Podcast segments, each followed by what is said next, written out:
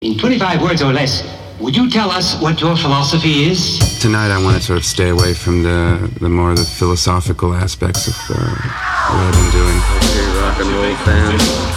No, this is a, a collage. Nothing that you've ever seen before is being created before you We would try to understand and get deeper into the questions that you want answered. Gotta be done this way. which makes this project all the more special. that for a second. He's a Pisces. Yes. I don't know what he is. And uh, I just lost my train of thought. That's his own business. What can I say? Again, I've lost my train of thought. Let me talk for a while.